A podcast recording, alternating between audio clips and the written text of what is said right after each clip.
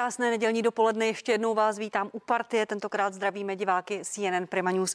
Mými hosty ve studiu zůstávají pan Karel Havlíček, vicepremiér, ministr průmyslu a obchodu a dopravy ve vládě zahnutí. Ano, dobrý den ještě jednou. Dobrý den. A pan Marian Jurečka, předseda KDU ČSL, místo předseda hospodářského výboru sněmovny. Ještě jednou dobrý den i vám, pane předsedo. Dobrý den. Pánové, eh, diváci reagují eh, na to, co jsme tady začali probírat a probírali vlastně podstatnou část hodiny COVID-19 a podpora podnikatelům v případě dalšího zpřísňování opatření uzavírání provozoven. Odkud vláda vezme peníze, pane vicepremiére, na pomoc podnikatelům, když pan eh, premiér řekl, že už žádné peníze nemá? On to řekl po tom jednání s předsedy eh, eh, stran ve sněmovně, pan Okamura, že něco takového zaznělo, že pan premiér řekl, už nic nemáme. No, to je, to, je, to je silně zbagatelizované. Vláda na tom není špatně. Eh, my jsme eh, dosáhli těsně před covidem velmi dobré makroekonomické pozice naší země, extrémně nízká míra zadluženosti, protože jsme srazili dluhy, které byly, dobrý růst HDP, velmi nízká míra nezaměstnanosti a i díky tomu, což je záležitost lidí, kteří pracují, firm, kteří zaměstnávají vlády, všech prostě aktérů, kteří v té ekonomice jsou, v hospodářství, tak díky tomu jsme si mohli dovolit prostě alokovat relativně 100 miliardy, relativně do zdrojů 100 miliardy korun do ekonomiky, což ve finále zabralo. V tuto chvíli se budeme zaměřovat na postižené segmenty. To už nejsou zdroje ve výši desítek miliard korun. Jsou to zdroje vždycky co segment, to řádově 100 miliony korun. Já už jsem zde v té první části a nechci se opakovat, říkal, kolik se dává teď nově do kultury, kolik do sportu, kolik dáváme do zájezdových autobusů, kolik dáváme do veletrhu a další segmenty typu restaurace, cestovní ruch, kina, fitnesska, v kongresová turistika nebo třeba kryté bazény jsou v řádu eh, desítek nebo nízkých stovek milionů korun a to rozhodně v tuhle tu chvíli už nezlikviduje státní rozpočet. Pan eh, premiér řekl, že ten první lockdown stál 200 miliard. Máte představu, kolik bude stát tato druhá vlna, nebo je to příliš předčasné, protože Pani vlastně nevíme, do čeho se My říkáme. dneska ani neřešíme ještě nějaký lockdown. My řešíme redukci toho, aby se lidé minimálně potkávali, to znamená společenského nebo schromažďování lidí. Jasně jsem zde řekl v té první hodině, že se nechystáme k tomu klasickému ekonomickému lockdownu, jakkoliv ale zase objektivně řečeno. Chápu to, že když se prostě zredukuje počet lidí, kteří se budou potkávat, tak to samozřejmě dotkne. To už se dneska dotýká těch restaurací, dotýká se to služeb a tak dále. Ta dobrá zpráva ještě je ta, eh, že nám šlape průmysl. Eh, když se díváme na meziroční výsledek, tak původně byl výrazně horší indikovaný, než jak eh, nakonec zřejmě dopadne. Automobilový průmysl v tuto chvíli je dokonce v září na tom lépe než v září roku předcházejícího. A pokud odchytneme tyhle ty postižené segmenty podporou, kterou my chceme udělat, já jsem to zde jasně řekl, víme, jak ji udělat, víme, kolik to bude stát, nezrujnujeme státní rozpočet a dostaneme se z toho. Dává vám to smysl, pane předsedo? Částeč... Pomůže, to, pomůže to těm, co to pomoci má a zároveň to nezrujnuje státní kasu? Eh, částečně ano, ale já musím říci, že mi tady chybí eh, ještě říct také to B a to je ten výhled. Samozřejmě chápu, že je teď potřeba dát zase opět tu operativu z hlediska pomoci těm lidem a tomu podnikatelskému sektoru v těch oblastech, kde je nejvíce zasažený. Ale vlastně my bychom se měli už dívat do budoucnosti také z hlediska investic do oblastí, kde víme, že ty pracovní místa přesuneme, protože víme, že některé sektory už nepoběží v minimálně příštích dvou, třech, čtyřech letech tak, jako běželi eh, historicky doteď. A my potřebujeme motivovat například to, aby se ti zaměstnanci přesunuli třeba do oblasti bytové výstavby. My víme, že musíme postavit 90 tisíc bytů. My víme, že musíme dát infrastrukturu, vysokorychlostní tratě, eh, investice do klimatu. Já třeba nechápu popravdě to rozhodnutí vlády z pondělka, když chce dát 15 miliard korun na dostavbu nebo, nebo zájení výstavby eh, jedné části Dunaj Odra Labe na Ostravsku. Když nám zoufale chybí peníze na pozemkové úpravy, abychom do té krajiny tu vodu dokázali dostat, zadržet a bránit povodním. Eh, jenom uvedu na ty pozemkové úpravy Právě se vydávají 2 miliardy korun ročně, tak si představme, kdybychom tyto peníze alokovali sem, co to bude za obrovský rozsah, který té krajině pomůže, vytvoří zaměstnanecká místa v tom regionu a tak dále. A takhle bych to mohl sázet. A já bych byl hrozně rád, aby ten plán obnovy, který se rodí na evropské úrovni a Evropská unie do České republiky chystá alokovat více než 180 miliard korun, abychom i my měli na naší národní úrovni aktualizovaný národní plán obnovy naší země, protože ten plán, s kterým chodí pan premiér, na tuhle situaci nestačí a rozhodně s ní nepočítal. Pane vicepremiére, pojďte začít od eh, té od té studie na Dunaj od Ralabe. Mm-hmm. Je to téma, které silně rozonuje a eh, většina lidí má obavy nebo je dokonce kritická velmi silně. Proč se právě teď z čisté jasna vynořil zase ten plán? Eh, lidé se ptají, to nemáte nic jiného na práci, kde ne. na to nemáte kde jinde vůbec. utratit 15 miliard korun? To vůbec není dneska o, o té studii. Ta studie eh, byla mimo jiné, co se týká těch investic, jdou rekordní investice do infrastruktury eh, v 125 miliard v tomhle roce a na příští rok 180 miliard, čili ta podpora investic je zde zřejmá. Co se týká té studie, tak vláda pouze přijala závěry. Eh, ze studie, která byla zadaná už v roce 2011, tuším tenkrát vláda ODSky, Topky a lidem, už nejsem jistý, kdo tam tenkrát byl, nebo věci veřejné, pokud se nepletu. A eh, ta zadala, ať se zpracuje studie. Eh, ta se zpracovala v následujících letech. Já už jsem ji zdědil a ta studie pouze dneska ukazuje všechny plusy a mínusy. My jsme nerozhodli přijetím závěru studie o tom, že se bude stavět nějaký Dunaj od Ralabe.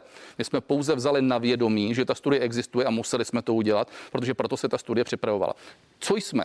Eh, čemu jsme dali zelenou, nikoli výstavbě, ale přípravě a další komunikace s polskými partnery, toho, co zde zmínil už pan eh, předseda Jurečka, a to je vlastně eh, regionální projekt, sleský projekt, který vlastně jde z drtivé většiny na polské straně. A protože se splavňuje Odra, tak Poláci mají zájem, aby jsme to prodloužili o pár kilometrů České republiky. Já vám tady pro jenom, když to kritizujete, pane Jurečko, něco přečtu. Eh, v, v, posuzují prodloužení splavnosti eh, v, až do Mošnova, to je vlastně za hranice kousíček, o nějakých skromných 20 kilometrů za eh, velmi rozumné a měli bychom se do toho pustit. Nechť to ministerstvo dopravy, ministerstvo zemědělství dělá. To jste řekl vy v roce 2016. Děkuju.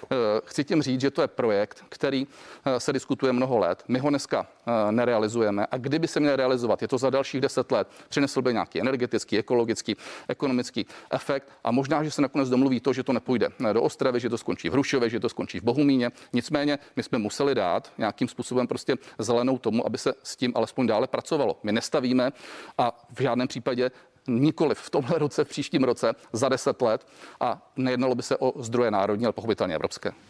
Pane Jiročko, já vás poprosím o krátkou reakci, ať Já děkuji za to, že jste na rozdíl od mnoha kolegu doplnil, kdy jsem to řekl. Bylo to v roce 2016, kdy jsme měli rekordní přebytek státního rozpočtu, kdy jsme měli extrémní ekonomický růst a neřešili jsme tady covidovou dobu, jako řešíme teď.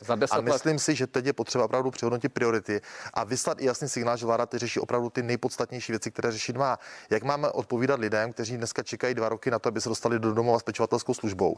Jak máme reagovat lidem, kteří prostě mají problém v tom, že nejsou schopni zehnat bydlení adekvátní a nemohou založit rodiny a tak dále. Takže já prosím, aby vláda opravdu teď se věnovala prioritám, které teď v tento okamžik díky té změně situace, která přišla, odpovídají reálné, reálné době. Takže o to já prosím a vyzývám a i ty studie, které děláte, když víme, že to nebudeme teďka realizovat v příštích pěti, deseti letech, tak oni za těch deset budou staré, bude muset dělat někdo znovu. A to jsou vyhozené peníze. V tento okamžik jsou to opravdu vyhozené peníze. No, no ne, ale přece jestliže se mají dělat dlouhodobé projekty, ať o tom rozhodne další vláda, to s vámi souhlasím. Nejenom další, ale přes další vláda a tak dále. Tak přece povinností každé vlády je připravit ty investice tak, aby alespoň někdo mohl rozhodnout, jestli ano nebo ne. Proto dneska připravujeme jadernou elektrárnu, proto investujeme extrémně do železnic, do vysokorychlostních tratí, připravujeme projekty a možná další vlády řeknou, my tolik nechceme investovat do vysokorychlostních tratí, jako prostě přepravila eh, vláda eh, současná a nezbyde nám nic jiného, než to akceptovat. Eh, maximálně možná vyměnit tu vládu, ale to jsou projekty, které se musí dělat s předstihem. Ty přece nemůžeme dělat až za těch deset let. Už jenom krátce, ale, ale ta vláda má přece přijít a říct, pojďme se podívat na investice, které nutně potřebujeme a které mají největší multiplikační, ale jak víte, počkejte, předsedo, co budeme potřebovat které mají největší multiplikační efekt. A třeba bydlení, e, potřebujeme velmi nutně a má obrovský multiplikační efekt pro malé a střední firmy. A proč do toho vláda dneska neřekne, že dá 20-30 miliard korun? Proč? Ale souhlas, teď se podívejme na rozpočet, máme tam 180 miliard korun rekordní investice jenom do dopravní infrastruktury. Ale ne do bydlení například. Dáváme 120 chybí. miliard korun, připravujeme investiční podporu ve smyslu zrychlených odpisů, ve smyslu podpory investičních pobídek. Ta vláda už nemůže jít větším příkladem než tolik, kolik dneska dává do investic. Ale souhlasím s váma, že i tohle je samozřejmě důležitá věc, ale teď rozlišujeme, co je krátkodobá věc, kam se ty peníze dávají a co chceme budovat za 10-15 let, nemůžeme abdikovat kvůli covidu z toho, co prostě bychom měli mít benefity za 15-20 let. Jedna otázka od diváka, která se tady eh, v různých modifikacích objevuje, protože lidé zřejmě z toho mají obavy, z jakého důvodu vláda lockdown oddaluje. Není to náhodou proto, aby se co nejvíce vyhnula kompenzacím, které by pak musela podnikatelům vyplácet. Jestli to náhodou neskončí tak, že vláda řekne, že nic nezavírá, ale lidé už prostě nikam chodit nebudou, protože budou mít prostě obrovský strach. Ne, v žádném případě eh, vláda už alokovala 200 miliard korun a bude alokovat další eh, zdroje do podpory eh, podnikání. A to není oddalování lockdownu. Je to o tom, že prostě chceme k tomu přistoupit až v momentě, kdy uvidíme, že to skutečně fakticky něčemu pomůže. Eh, v tuto chvíli, jak už jsem říkal, se bude připadovat redukce zřejmě prostě schromažďování a v momentě, kdyby ten lockdown nastal a zasáhl opět ten podnikatelský segment, tak samozřejmě to vyplácet bude a tady v tom už prostě jednotky dnů ve smyslu nějaké úspory nehrají žádnou roli. Ten lockdown, proč samozřejmě nikdo nechce? No je v tom, že prostě nechceme, aby ten stát zbankrotoval. A nechce to žádná země. Podívejte se v Evropě, eh, v jakým způsobem to letí nahoru. Přesto se zatím žádná země, s výjimkou Izraele, ne, ne, odhodala k tomu udělat ten absolutní totální lockdown. A to jednáme s jednotlivými ministry takřka denně. Vidíme, co se chystá v Německu. Regionálně to dělají. Vidíme, co chtějí na Slovensku. Vidíme, co dělají ve Velké Británii. A zatím ten absolutní lockdown nikdo ještě k němu nepřistoupil. Jak by postupovala opozice, pane Juročko? Vy jste včera měli tiskovou konferenci společně s panem Fialou, s paní předsedkyní TOP 09. Jaký by byl správný postup směrem k dalším opatřením, které mají uh, velký vliv na ekonomiku? Dělali bychom ta opatření daleko dříve. Já jsem tady zmiňoval v červenci, chyběly uh, to poučení z případu OKD Karvinská. Chybělo to poučení už na začátku září, aby se daleko dříve ta opatření zaváděla. A v tento okamžik samozřejmě už tady se asi požár. Ten lockdown prostě de facto nastává Eh, nepřímo, protože to tady pan prezident Prouza velmi jasně pojmenoval, že prostě v myslích lidí už k tomu bohužel dochází. Mnoho podniků je tak omezeno, že vlastně někteří to zavírají, protože říkají, pro mě nemá smysl otevírat na část dne tu svoji provozovnu a podobně. Ale za nás, za KDU ČSL v tento okamžik naprosto klíčové říci. Uděláme maximum pro to, abychom zachránili životy lidí a také živobytí. A to budeme dělat i v pozitivní spolupráci s hm. vládou. Ještě jednou se, pánové, vrátím k rozhovoru pana prezidenta pro Mladou frontu dnes. Týká se oslavy 28. října. Pan prezident říká, budu neustále bojovat, aby to uh, bylo zrušeno, protože bych to pokládal za zbabilost a neúctu k nejvýznamnějšímu státnímu svátku. Zajímá mě názor vicepremiéra a předsedy parlamentní strany. Měla by se konat oslava uh, na hradě, měla by se přidávat státní vyznamenání v této situaci? Uh, mělo by to být v režimu, který platí i pro všechny eh, ostatní, pokud se k tomu připraví podmínky tak, že to tomu bude odpovídat, pak samozřejmě eh, si musíme uvědomit, že eh, to není akt nějakého PR nebo marketingu, ale je to akt, na který čeká prostě celá řada lidí, seniorů, starších lidí, kteří pravděpodobně dostanou nějaké ocenění a je to pro ně životní, životní záležitost. To znamená, pokud by se to zvládlo tak, že se tomu nějakým způsobem vyjde vstříc. A teď to neříkám. A jaký, jakým, pane vicepremiéra? Jsou zrušené kulturní akce, sportovní akce, všechno je bez divá diváků, zákaz schromažďování. Ale paní redaktorko, 28. října ještě nenastalo. To znamená, teď zatím máme zrušené kulturní akce, nepletuli se na 14 dní, to znamená, uvidíme, jakým způsobem se to bude vyvíjet a podle samozřejmě aktuální situace se na to musí, musí reagovat. Já neumím říct, jaké budou eh, parametry eh, schromažďování, neschromažďování 28. října. Já se snažím říct, že by to mělo odpovídat tomu, co mají všichni ostatní a pokud se podaří tam najít nějaký mechanismus toho, že ti lidé dostatečně důstojně nikoli virtuálně přes internet dostanou státní vyznamenání, tak si myslím, že s ohledem a s respektem eh, a pokorou k těm lidem, kteří to budou dostávat, by to v určité formě dostat mohli. Pane Juročko. Jedna rovina je ta, řekněme, zdravotní, epidemiologická. Tam si umím představit, že ta opatření se dají nadizajnovat tak, že tam nebude ohrožení těch účastníků. Bude, ta hygienická bude, opatření, testování. Bude, bude jich výrazně méně například. Ale druhá věc je ta symbolická vůči tomu národu. A tady bych velmi, velmi apeloval na to, aby pan prezident sledoval ten vývoj, aby neříkal dopředu, že to 100% udělá za každou cenu. Ale pokud ta situace opravdu bude kritická, já si umím představit odložení například na 17. listopad nebo na 1. leden. Oba dva tyto datumy jsou velmi důstojné pro takovou akci. A umím si představit, že to pan prezident udělá ve velmi skromném režimu a zároveň to bude, nebo mohlo by to být něco, co dokáže vyslat nějaký signál národu, že prostě je prezident spjatý s tím národem, ale nevím, jestli takovouto režii je současné vedení hradní kanceláře schopno udělat. Pánové, já vám děkuji za to, že jste byli hosty nedělní partie. Pan Karel Havlíček, vicepremiér zahnutí. Ano, děkuji vám, pane vicepremiér. Děkuji moc za pozvání. A předseda KDU ČSL, pan Marian Jurečka, i vám děkuji. Děkuji, krásnou neděli. A za malou chvíli budeme, milí diváci, pokračovat tady na CNN Prima News. Mými hosty budou dva lékaři. Epidemiolog Petr Smejkal, který říká, k lockdownu jsme blízko, vláda by měla být důraznější. A na druhé straně lékař Jan Hnízdil, jeden z autorů petice proti vládním opatřením, který říká, to je epidemie strachu a manipulace s fakty. Za malou chvíli jsme zpátky. Dobrý den ještě jednou na CNN Prima News sledujete partii. Mými hosty ve studiu jsou pan Petr Smejkal, hlavní epidemiolog IKEMu. Dobrý den, pane doktore. Dobrý den. A pan Jan Hnízdil, lékař a jeden z autorů, spoluautorů petice proti vládním opatřením. Dobrý den i vám, pane doktore. Dobrý den. Pane Smejkale, já začnu u vás. E, ta čísla 8618 nakažených lidí e, za pátek, v sobotu opět rekordní číslo 4,5 tisíce. E, děsí vás to? No, děsí je asi silné slovo, ale velmi mě to znepokojuje. Ano. Jak se to projevuje? Čekáte, co přijde? Sledujete stav nemocnic, vašeho zařízení, stav dalších nemocnic, nebo jak se to projevuje? Tak já bych nejdřív řekl, co mě znepokojuje. Mm-hmm. Víte, ona ta exponenciální křivka, jak se o tom dlouho mluví, ta dlouho vypadá jako, že se nic neděje a pak se jak si zahne vypadá lineárně a pak strašně rychle začne stoupat. Já se obávám, že jsme právě v téhle fázi. Co mě znepokojuje nejvíc, eh, pochopitelně, je, jsou nemocnice, eh, plnící se nejen pacienty, ale, ale ve stavu, kdy eh, je spousta zdravotníků nakažených, v karanténě, unavených tou péčí o ty pacienty a kdy už vlastně začínáme redukovat péči o ty necovidové, když to tak řeknu, pacienty. To mě, to mě znepokuje a to s tím souvisí. Jste spokojený s těmi vládními opatřeními, které představil pan ministr Primula na konci týdne? Zítra mají eh, v platnost vejít některá z nich a už teď říká, nebude to stačit, jsme na cestě k lockdownu, jak už tak jako světácky říkáme, k té celostátní karanténě, u závěře. No, samozřejmě jsem, jako ty opatření jsou OK. Otázka je, jestli neměla přijít dřív. Um, protože čím dřív ta opatření občas přijdou, tím vlastně lehčí to celé pro nás, pro všechny bude. Pane doktor Hnízdile, jak vy čtete ta čísla? 8618 nakažených pozitivních eh, za pátek, včera přes 4,5 tisíce lidí, ta strmě stoupající křivka, situace v nemocnicích? Eh, no, je otázkou, o čem ta čísla vypovídají. Eh, ta čísla nelze automaticky stotožnit s počtem nemocných, protože ta čísla vycházejí z pozitivity testů. To, to skutečně vypovídá o tom, kolik lidí bylo pozitivně testováno, ale pozitiva, pozitivita testu automaticky neznamená, že je ten člověk nemocný nebo nakažlivý. Ti lidé mohou být úplně a jsou, já mám ve svém okolí spoustu lidí úplně zdravých, kteří byli pozitivně testováni a nic jim nebylo.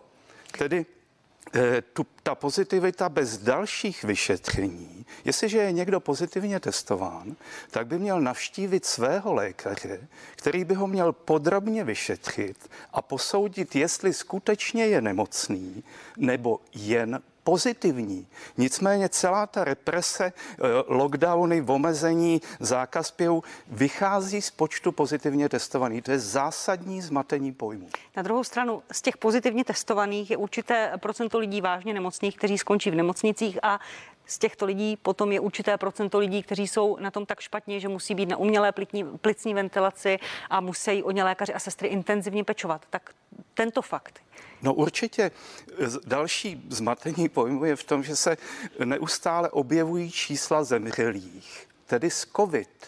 Ale to neznamená, že ty lidé zemřeli na COVID. A naprostá většina těch lidí, a to už se neuvádí, má jiné těžké, vážné nemoci, ale současně jsou pozitivní. Čímž nechci říct, že někdo nemůže umřít jenom na COVID, ale my jsme se skutečně cíleně dotázali ministerstva zdravotnictví, kolik eviduje obětí přímo tedy e, koronaviru. A oni nám odpověděli, takové informace neschromažďujeme. Čili i váš návrh, co by měla vláda této země dělat v této situaci? Používat rozum a nahradit emoce fakty. Skutečně tady to testování, to je hon na zdravé lidi. A ze, v podstatě ze zdravých lidí se vyrobí pacient s tím, že pokud je člověk nakažený, tak on je nakažlivý týden jenom. Ale pozitivní může být několik měsíců. Ale ve chvíli, kdy je někdo pozitivně testován, je okamžitě bez dalšího vyšetřování odeslán do karantény. Musí nahlásit další kontakty. Další kontakty jsou testovány ně, někteří pozitivně a to je jak sněhová koule, která nás nakonec může všechny smést. Pane Smykale, jak rozumíte vy té petici, kterou předpokládám, že jste četl? Autoři říkají, že by netestovali bezpříznakové lidi. Co by to znamenalo? Já myslím, že už to byla druhá petice. Já, já jim moc nerozumím. Já bych ještě rád reagoval. to číslo těch, kteří se dostanou do nemocnice, jak jste i vy správně uvedla, je konstantní. A pokud se vám zvyšuje jako číslo těch všech pozitivních lidí, tak konstantně vyšší procent, jako vyšší počet lidí s tím samým procentem se vám dostává do těch, do těch nemocnic. Já nevím, jestli teda tohle vás zrovna neznepokojuje. Mě ano, protože když je 100 tisíc pozitivních, tak 4 tisíce už budou v nemocnicích na, na jednotkách intenzivní péče a to už je docela, 4 tisíce budou v nemocnicích a jedno, jeden tisíc bude na jednotkách intenzivní péče, to je také konstantní procento a to mě teda znepokojuje. Ne, můžu, promiňte, necháme no. pana Hnízdila, neznepokojuje vás to? Eh, mě to neznepokojuje. Eh, já nejsem virolog, ale já respektuji a ta naše petice skutečně vznikala ve spolupráci se špičkovými virology. A mimo jiné včera se na dnes objevil rozhovor eh, se špičkovou viroložkou paní doktorkou Hanou Zelenou, která vede prestižní virologické pracoviště v Ostravě. A ona doslova konstatovala, že pozitivita testu nevypovídá o tom, že je člověk nemocný, že testování zdravých lidí je úplně zbytečné. A e, ten nárůst je daný současně tím podle její zkušenosti, protože oni testují nejvíc. Ona konstatovala, že nikdy v historii neprováděli tolik testů na jeden virus. Že kdyby vzali obyč, virus obyčejné rýmy a testovali takové kvantum lidí, jako se testuje tedy koronavirus, že velice rychle vyrobí pandemii z jiného viru. Pane, pane, pane doktore, pojďte, pojďte Jednoduché. Proč? Protože tenhle virus je zrádný tím, že jsou tam ty dva dny před příznakem, kdy ten člověk vylučuje masivní množství viru a je naprosto bezpříznakový. Proto je důležité to hodně testovat. Je velkou otázkou, do jaké míry my chceme testovat ty bezpříznakové. Ale jsou velké skupiny rizikové bezpříznakových, které by testovány být měly, protože prostě ten virus roznášejí. Jo? To, je, to je ten důvod, proč se hodně testuje. A ještě bych rád reagoval, jestli můžu ano, na to určitě. s covidem a na covid. Někdo to řekl chytřejší přede mnou. To je opravdu, jak jste říkal, že někdo zemřel s rakovinou a na rakovinu. Samozřejmě, že, bezpro, že, že to jsou lidi kolikrát chroničně nemocní, ale ten covid je prostě usmrtí. A ti lidé by tady byli. Byli by tady dva roky, pět let, možná i deset let, i s těmi všemi svými chronickými onemocněními. Zase, jestli to není dostatečný důvod pro to, abyste byl znepokojen, tak mě tohleto eh, rozdělování na covid a s covidem připadá úplně nesmyslný. Jeden lékař dokonce prohlásil, že to je uh projev sociálního inženýrství hodný fašismu, rozdělovat uh, lidi, jestli umřou na covid nebo s covidem, že to prostě neúcta k lidskému životu. Eh, já mluvím jenom o tom, že abychom mohli tedy kvalifikovaně vyhodnotit situaci a podle toho tedy zavádět nějaká opatření, že by mělo být tedy jasné, eh, jaké bylo hlavní onemocnění toho člověka, který tedy zemřel, a jaký podíl tedy na, na jeho smrti, my nespochybňujeme ten, my nejsme popírači, my nezlehčujeme virózu skutečně, ale Eh, domníváme se, že nebo jsme přesvědčeni, že opatření a v medicíně vždycky platí pravidlo nihil nocere. Nikdy neuškoď že by ta opatření, která se zavádějí, by neměla napáchat větší škody než samotný problém, což se tedy podle nás děje. V čem se to konkrétně děje, pane doktore? Eh, rozpad školství, rozpad kultury, podnikání, eh, obrovské škody, zadlužení státu s tím, že není vůbec jasno, jaký efekt ta opatření mají, ale vůbec. Pane doktore Smejkale, ale škody jsou podle pana doktora větší než uh, ta celková epidemie. Škody budou. Škody budou velké a budou právě proto, že jsme prostě některá ta opatření nedrželi, že jsme prostě nebyli opatrní, že kdybychom měli nějaká minimální opatření, jako to je v Německu, jako to je ve Švédsku, tak ty škody budou daleko menší.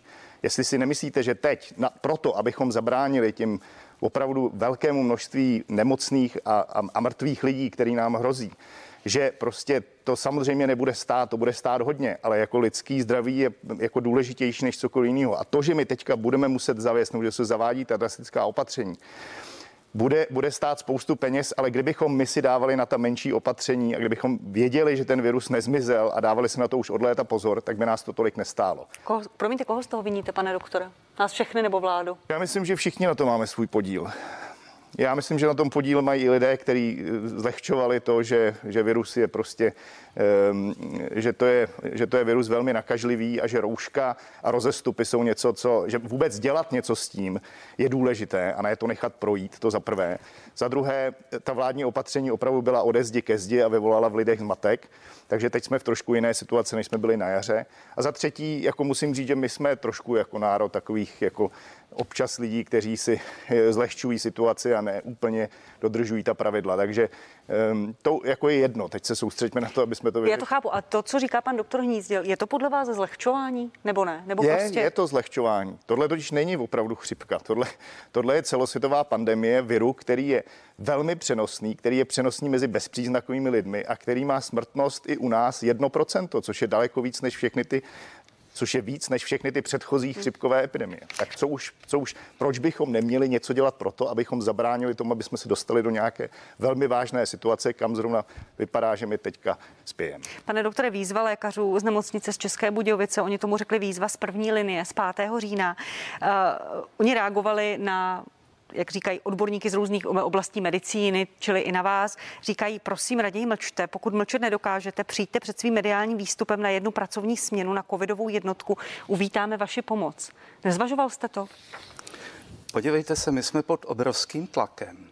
A ta petice skutečně vznikala velice dlouho, podílelo se na ní několik desítek odborníků různých specializací. My jsme vážili každé slovo a za každým slovem si stojíme.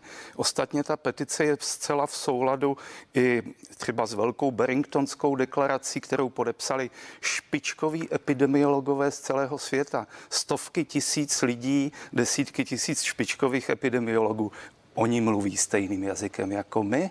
A ty různé útoky, ať už na nás útočí prezident republiky, plukovník Primula, eh, prezident komory, nebo tedy... Promiňte, proč mu říkáte pan plukovník? Já už jsem si toho všimla několikrát. Eh, já jsem měl na vojně problémy s hodnostmi, s respektováním hodností, byl jsem za to i kázeňsky trestán, takže já od té doby respektuji hodnost. Já, já se ptám na to, protože on je ministr zdravotnictví už nějakou dobu. No, jenom, že minister zdravotnictví zítra být nemusí, ale plukovníkem bude navždy. Dobře, ale jenom jestli k té mé otázce. Nezvažovali jste, že se budete podívat na covidovou jednotku? Podívejte se, víte, co mi vadí? Jak je možné, že se v médiích objeví záběry těžce nemocných pacientů z covidových jednotek, kde jsou lékaři tedy ve skafandrech, to je přece naprosto děsivé, jak, jak může vedení nemocnice pustit žurnalisty, nafotit těžce nemocné pacienty. Jak to může šéf-redaktor dát do médií? To je podle mě je to porušení lékařské i žurnalistické etiky. A stejně tak celebrity. Teď jsem zase zaznamenal, já nevím, pan Bouček nebo Kopta, Já jsem měl v únoru těžkou virózu, skutečně těžkou. A možná to byl koronavirus. Mě bylo tak zle, že jsem zalez do postele. Nikoho jsem nechtěl vidět, slyšet. Já si neumím představit, že bych zavolal do televize nebo do novin a pověděl jim, podívejte se, mě je strašně zle. Přijeďte, já vám povím, jak je mi špatně a ještě si mě můžete vyfotit. Pane doktor, pojďte na to reagovat. Je správně, že média ukazují záběry z, z jednotek intenzivní péče. Většinou pacienti mají rozrastrované obličeje, možné eh, k identifikaci, že lékaři z té první linie. Promiňte, já to, já to nerada používám, tu válečnou retoriku, ale z, těch jednotek intenzivní péče, z těch infekčních oddělení, sdílíte svoje zkušenosti? Ale tak to je asi otázka pro, pro právníka, do jaké míry mohou. To určitě někdy mě to taky vadí, ale nevím, na tohle ne, prostě neznám odpověď. Na druhou stranu vám můžu říct svoji osobní zkušenost, ano. protože já tu svoji osobní zkušenost mám, že to skutečně, jak je to na těch záběrech, tak, tak to tam vypadá. A já dokonce tyhle ty eh, lékaře, který tu výzvu podepsali, znám osobně, takže to jsou lidé, který já věřím. To jsou opravdu bezvadní doktoři, Eh, slušný, který by jako nic nepřehánil. Jo. Takže já, jestli vám stačí za to rušit trošku svoji osobní, eh, jako osobní známostí, tak to je prostě, eh, ale zároveň to vím, zároveň to vím z vlastní zkušenosti také sloužím, takže to nejsou vymyšlené záběry. Jo. To jsem taky už někde viděl, že někdo říkal, že ty rakve, jistý zpěvák, že ty rakve, které jako se asi někde natáčely, že to akorát vyvolává hysterii, ale ty rakve opravdu byly v tom New Yorku a v tom a na severu Itálie. Takže... Promiňte, je, je správná ta pozvánka uh, lékařů z České Budějovice, pan doktor Chrdle, který říká, přijďte se k nám podívat, měli by? Jo. Ano, já s tím souhlasím. Proč ne? Obléknou se do ochranných obleků a, a budou se na to podívat, nebo už tam byli. Ale já nijak nespochybňuji jak to vypadá, jaká je atmosféra na jednotkách intenzivní péče. Tam skutečně jsou těžce nemocní pacienti. Ta práce je nesmírně náročná, ale otázkou je, proč se to pouští do médií, co se, co se tím sleduje. Co se sleduje tím, že se ukazuje, jak balí mrtvolu, nakládají mrtvolu. I kdyby to byla pravda, i ty údaje, tak ten dopad na psychiku občanů je brutální. Skutečně to je epidemie strachu.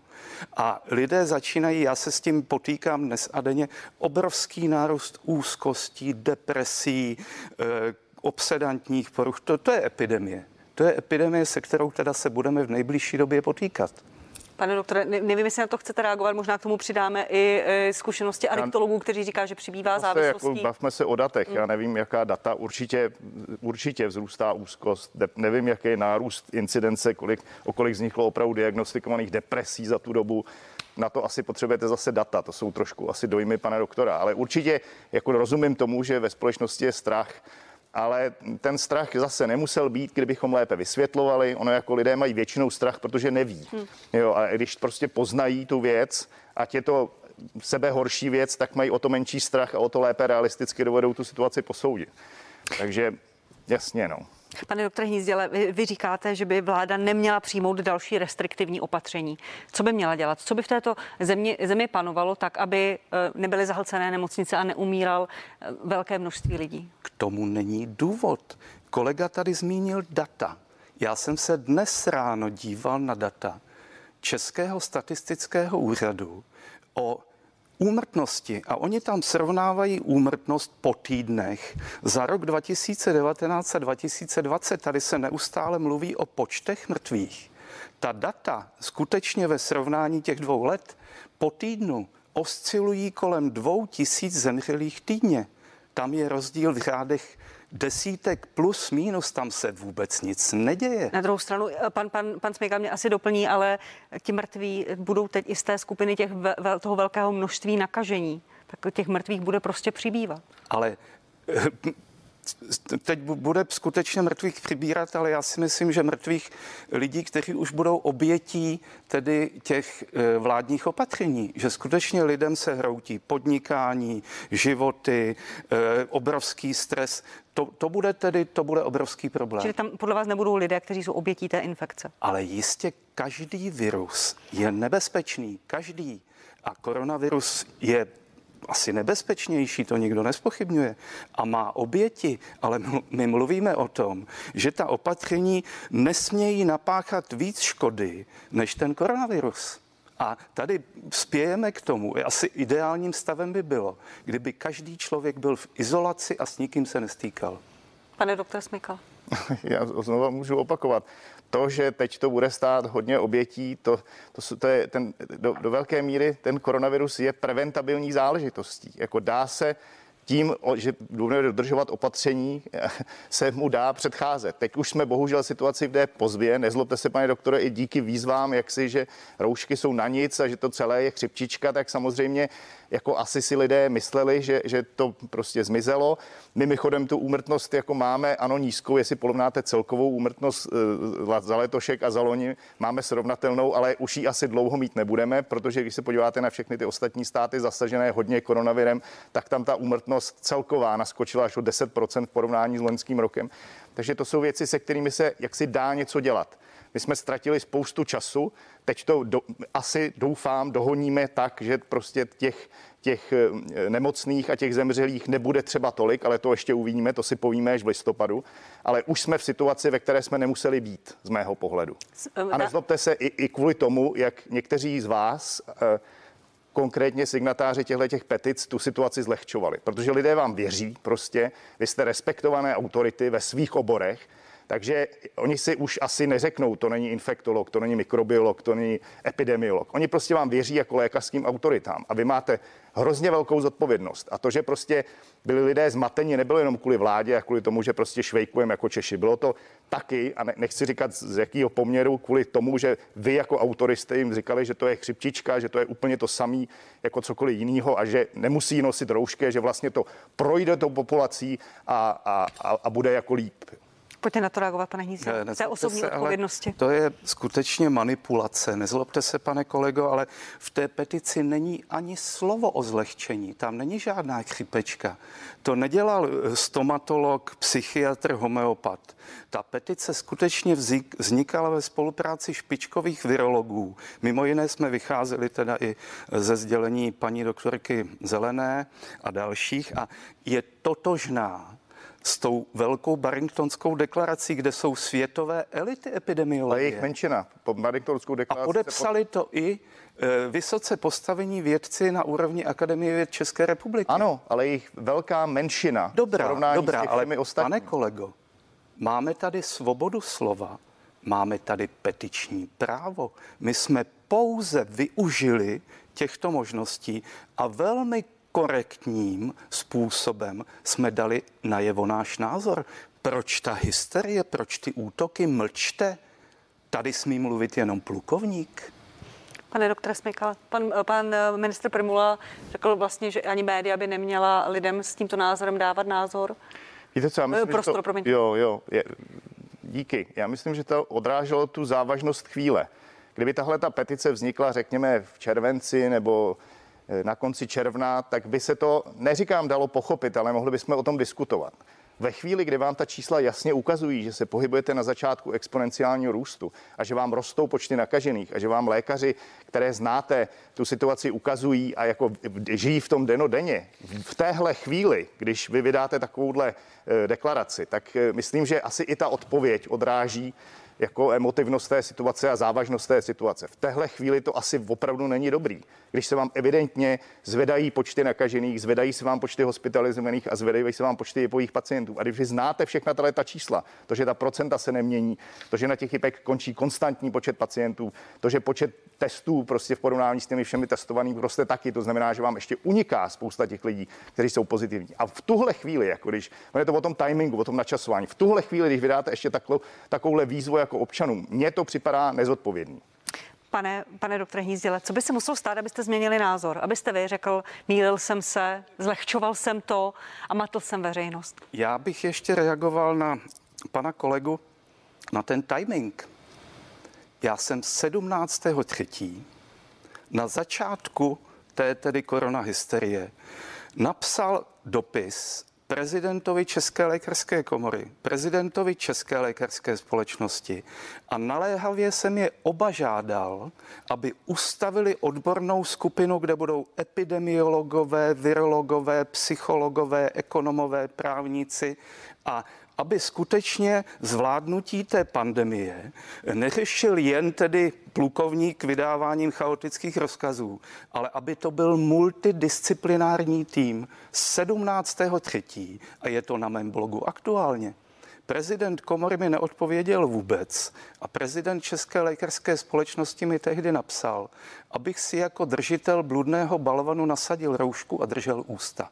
A teď se rozbíhá eh, velká tedy mailová, hromadná mailová korespondence mezi medicínskými elitami a jednají o tom, že by se měla ustavit skupina garantovaná tedy Českou lékařskou společností za půl roku za déle než půl roku. K té mé otázce, co by se muselo stát, jako... abyste změnil názor, promiňte? No, Povídejte, pane doktor. Ne, jako v komunikaci tady obecný problém, jako bych řekl, jako celospolečenský. To asi beru. Jestli jste něco Tomu psal a nikdo vám neodpověděl. Podívejte se, 17. třetí blok aktuálně je to tam doslova všechno vyjmenováno. Ještě jsem uvedl, jaké společnosti, jací odborníci, aby se to neřešilo tedy skutečně na základě nějakých direktivních anebo emotivních rozhodnutí, mm. ale na základu tvrdých dat skutečně, a my voláme jenom potom, aby emoce nahradil rozum a sílu fakta, skutečně tvrdá data. K té mé otázce, co by se muselo stát, abyste změnili názor?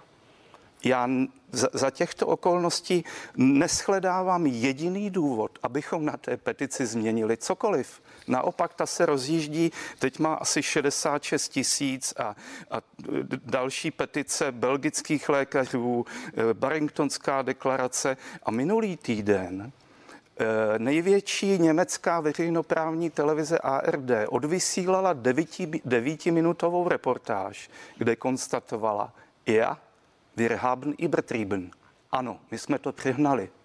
A skutečně už začíná v Německu docházet ale k zásadní revizi postupu.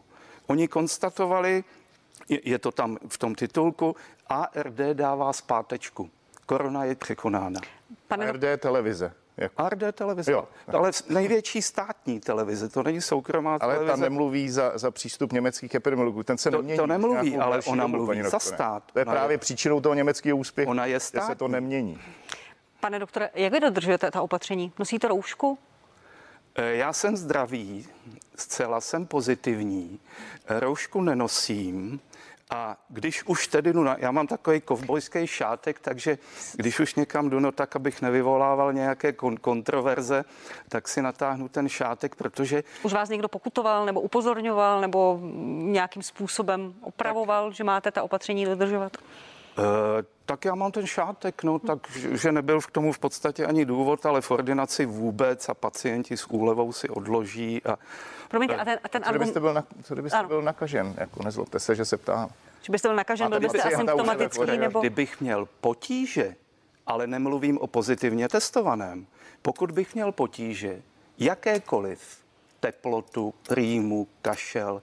Já se izoluju dobrovolně. Dobře, takže vy popíráte ne, ten bezpříznakový před. Já se Rozumím tomu dobře. uvedu do karantény, nebudu vycházet a pokud bych musel vít, tak si vemu roušku, ale ne hadr, teda, ale ta rouška tady, aby jsme si zase sjednotili pojmy, pokud by ta rouška měla mít nějaký efekt, tak musí mít špičkovou kvalitu nebo špičkový respirátor. Co se jí v té ordinaci vzít? Jako se používají na sálech. Ale to, co se děje, že lidé si prostě vemou kus hadru a teď to nosejí celý den na ústech Teď máme pacienty s kožními obtížemi, s dýchacími obtížemi, imunitními obtížemi, e, psychickými potížemi a oni vdechují nejen tedy to, co tam, to, co tam naprskají, to, to, to je semeniště bakterií, ale i zpětně vydýchaný vzduch, ten kysličník uhličitý, což má zásadní dopad na jejich celkové zdraví. Nemá.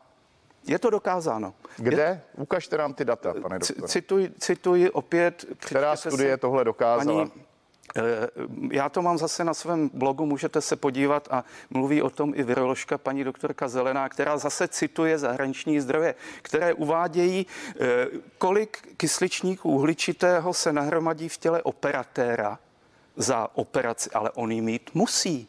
Ale proč? A že, nu... nikdo, že nikdo neměl narkózu kysličníku uhličitého. Oba si víme, že kysličník nutit... když se nahromadí, tak to má teda zásadní efekt na, na a, a, jako schopnost toho člověka operovat. Že se to nikdy nestalo, to je zajímavé. Že, že ty hodiny a hodiny, co těch chirurgové v těch rouškách jsou, já nevím, že by z toho někdo měl nějaké dlouhotrvající účinky nebo že se to projevilo na kvalitě těch operací.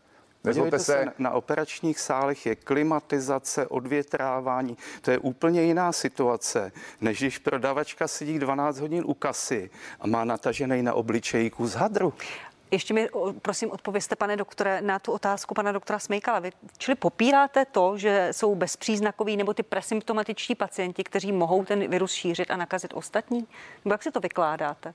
Eh, já Operujete tím, názor, že vlastně že jste není zdrav? možné na základě pozitivního testu člověka označit za nemocného a nakažlivého, že k tomu je potřeba, aby byl dál vyšetřen. Jestliže je pozitivně testován, nemá být odeslán do karantény, ale má být odeslán ke svému lékaři, který provede další vyšetření, zjistí, jaké má klinické potíže a teprve on rozhodne o tom, jestli je nemocný, protože je to jeho doktor a rozhodne o tom, jaký bude další postup. Ale není možné skutečně e, globálně nebo paušálně všechny pozitivní testované vykazovat jako nemocné a nakažlivé. To, to skutečně není pravda, to je brutální manipulace s fakty. Pane doktore. No, podle mě to je úplně jako popírání toho, co my o tom koronaviru víme. Nezlobte se. To prostě, když se tady bavíme o datech, tak my už tady dlouhou dobu víme, jakože teda pořád to hodně nevíme, ale už dlouhou dobu víme, že tam je ten významný asymptomatický přenos, který je právě třeba jiný u chřipky. Že tam skutečně jsou to ty, jako ti příznakoví lidi, kteří ho znášejí. Tady ne. Takže jako tohle jsou ale úplně bazální fakta, který po šesti měsících už by měl každý vědět.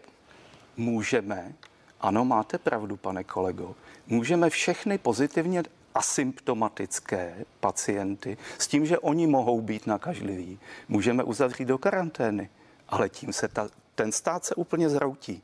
To skutečně kultura, ekonomika, to není reálné.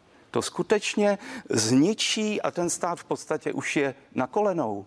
Jo, když a pokud... to děláte včas, jo, když, to, když to neděláte ve chvíli, kdy už se vám to rozjede, když to děláte včas, jako ty země, které prostě to dělali klidně, pozvol na, na západ od našich hranic. Kdo, je váš, rychle. Kdo, kdo měl být příkladem, pane doktor? Pro mě Německo docela dobrým příkladem. Jo. Pro mě v mnoha ohledech i to Švédsko je dobrým příkladem. Jim bohužel měli velkou smrtnost v domovech důchodců, na které jako tam jim to prostě, to, mimochodem to byl důkaz toho, že vy nedovedete úplně oddělit ty starší a ne, ne, nezamknete je. Čili oni měli, i ten švédský to přiznal, oni asi měli volit něco mezi tím, co volil zbytek Evropy a, a co zvolili oni, ale to jsou země, které vlastně dlouhodobě mají nějakou dlouhodobou strategii bez toho odezdi ke zdizmu a bez toho měnění.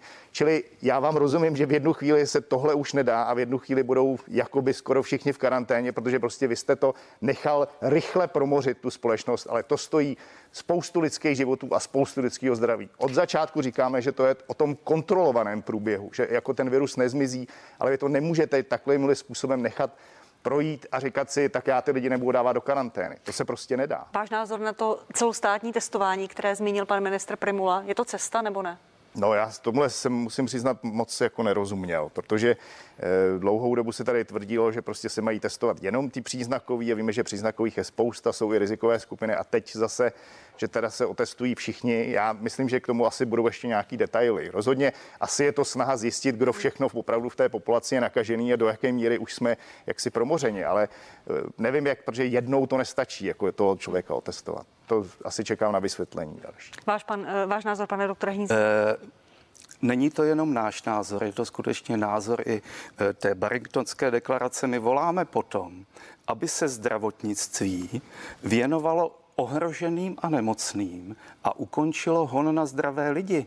Skutečně testování e, zdravých lidí je cesta do pekel a otestovat celý národ. No pochopitelně ta čísla budou obrovská, protože každý se s někým pozitivním potkal. E, ten potkal zas někoho jiného. A důsledkem by potom bylo, že všichni by šli do karantény.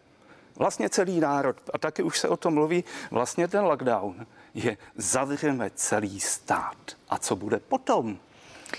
Vy v té petici... Co jiného, co jiného v tuhle chvíli chcete dělat, když, mám, když máte zavolený zdravotnický systém? Chránit ohrožené, to je staré lidi, nemocné lidi a podívejte se, Ono se Jak? Zavřete, a nestrašit, že budou stovky mrtvých. Já bych ta čísla prezentoval, protože lidi jsou skutečně strašně vystresovaní. Já bych to prezentoval, podívejte se, podle statistiky, ta úmrtnost ve srovnání s loňským rokem je stejná.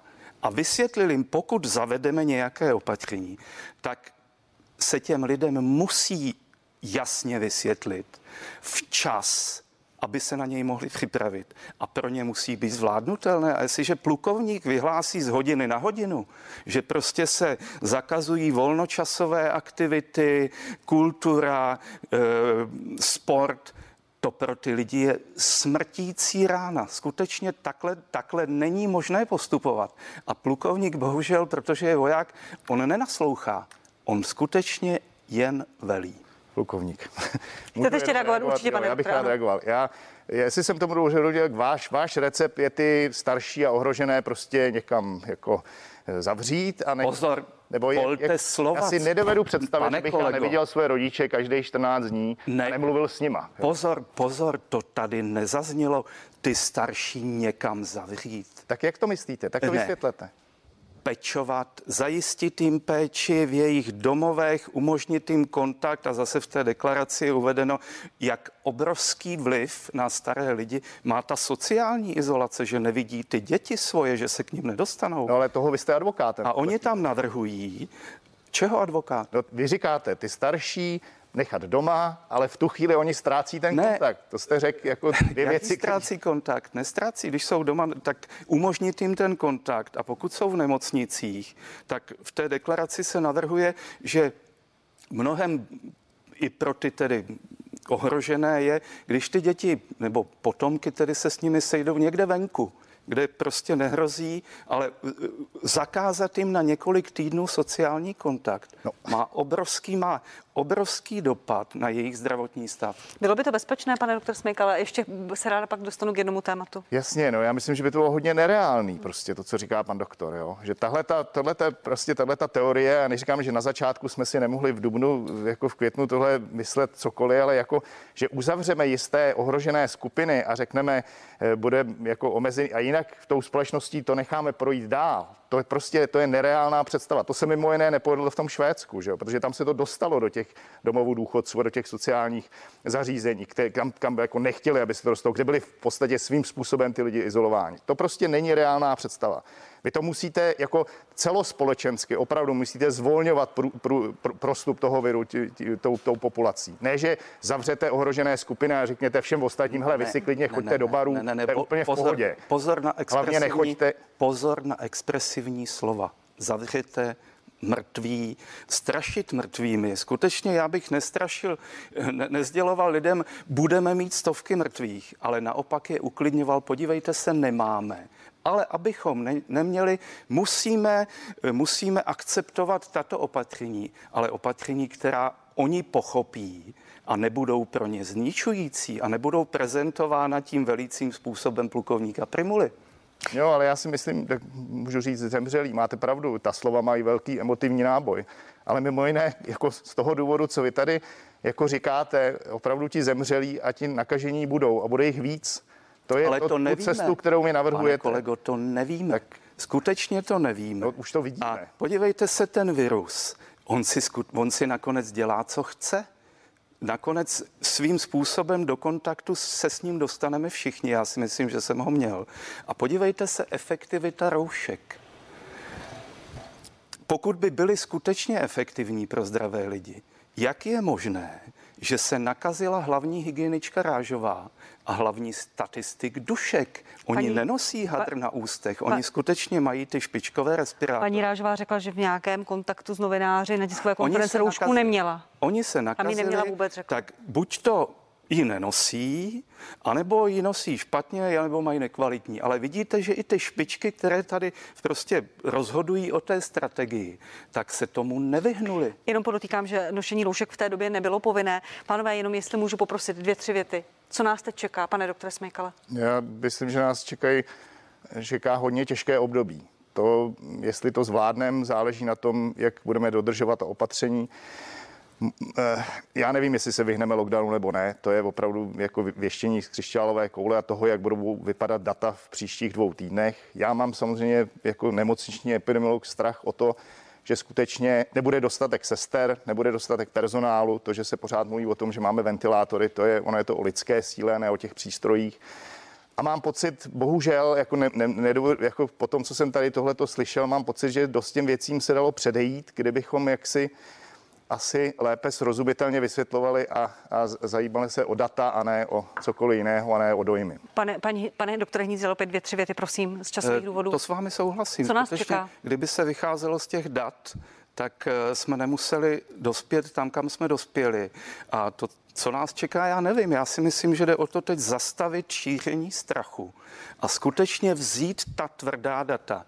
Povědět lidem, co o čem vypovídá ten pozitivní test? Oni jsou vyděšeni ve chvíli, kdy se dovědí, že jsou pozitivně testovaní. No tak už se hroutí, že to je ten smrtící virus a ta psychika má obrovskou sílu. Pánové, já vám děkuji. Petr Smejkal, epidemiolog, děkuji, že jste přišel. A lékař Jan vám děkuji. Děkuji. A vám, milí diváci, děkuji, že jste se dívali. Naschledanou.